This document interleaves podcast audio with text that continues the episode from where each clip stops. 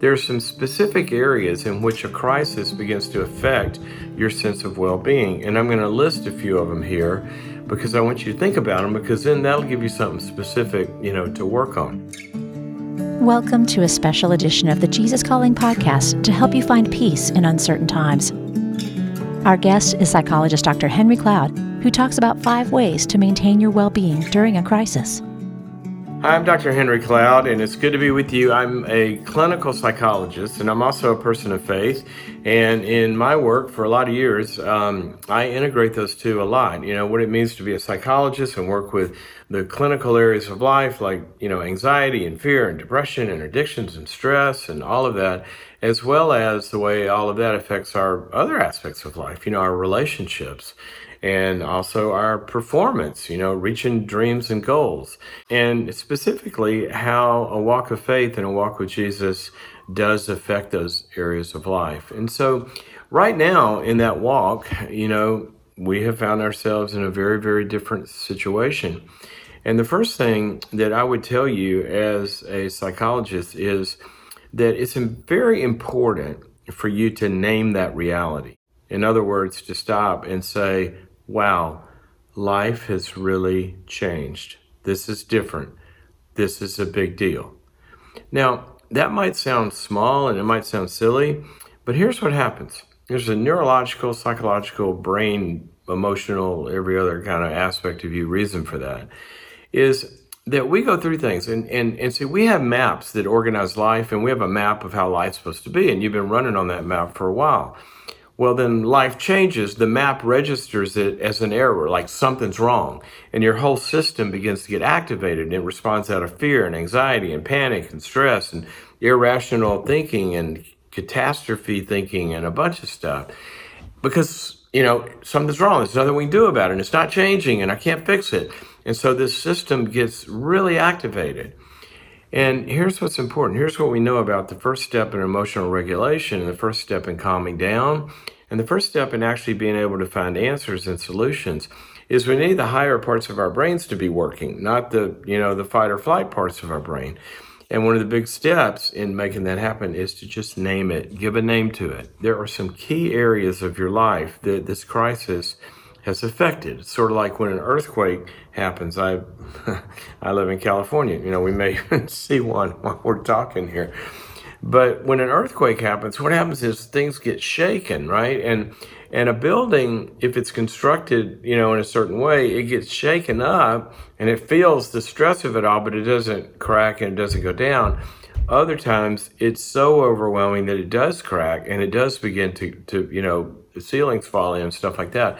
And all of us feel somewhere on that continuum right now. But what I wanted to explain in this, though, is that there's some specific ways that we can hit reset on that. The foundation of a house, like you pour a slab, well, the foundation of a human being is our sense of connectedness, how connected we feel to God and to other people.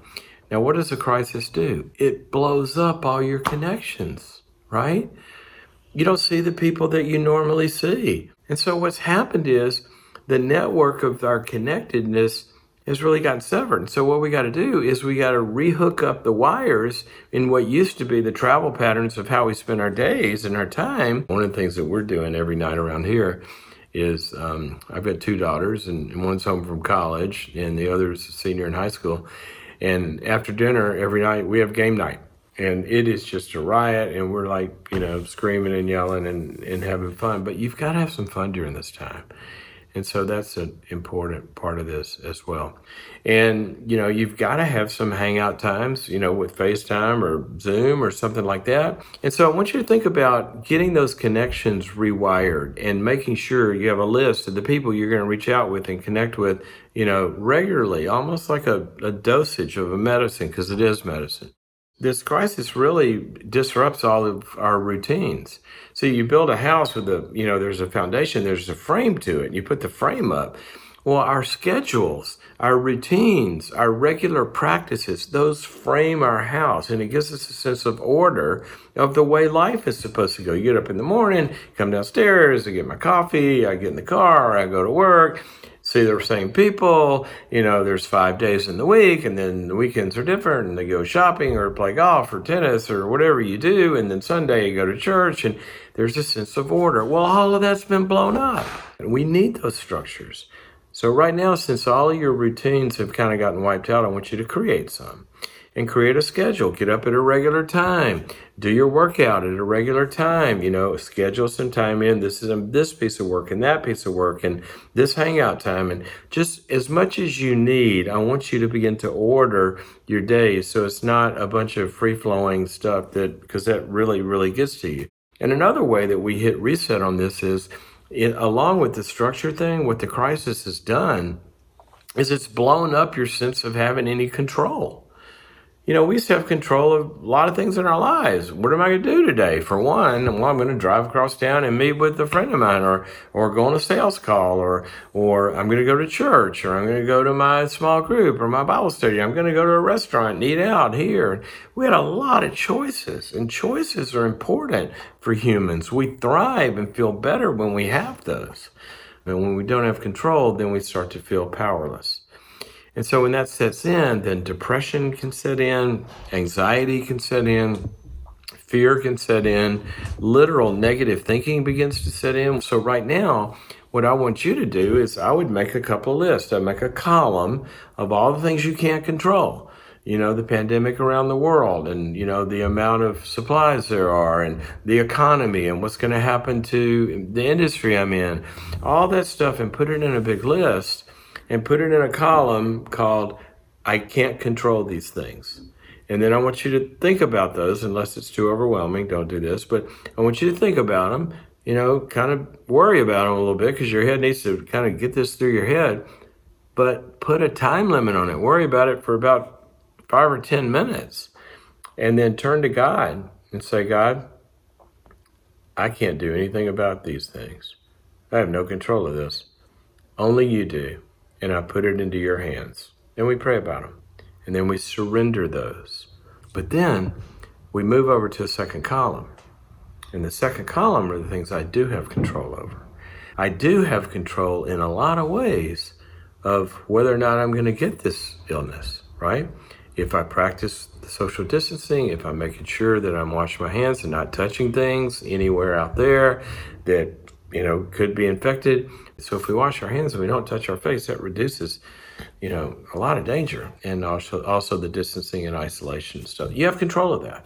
Okay, but you also have control of a lot of other things. If you've never been a to-do list maker, think about the three or four things that are most important each day. Every day, make a daily list of this is what I do have control of that'll move the needle and move the ball forward and help. Go organize that room you said you've been going to do for a year and a half or go write the first chapter of that book you've been saying you were going to write or you know there's a lot of things you could work out right? You could take an online class.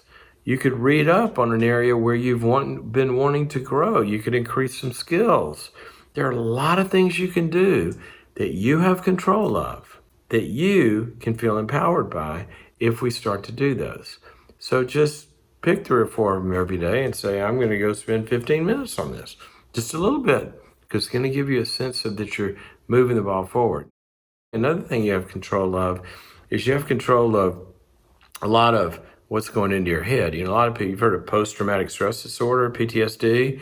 Well, a lot of people have present traumatic, perpetual traumatic stress disorder because they're watching the news all day long and, and they're watching the feeds and they're doing all this. So just take a couple of little snippets in the day, in the morning and the evening, maybe where you get your information because that's important. You need the information. If something new has happened, if there's a new, you know, new set of rules or guidelines or regulations or medicines or something, we need that. Information is power and you need that. What we don't need is a bombardment of every single pundit out there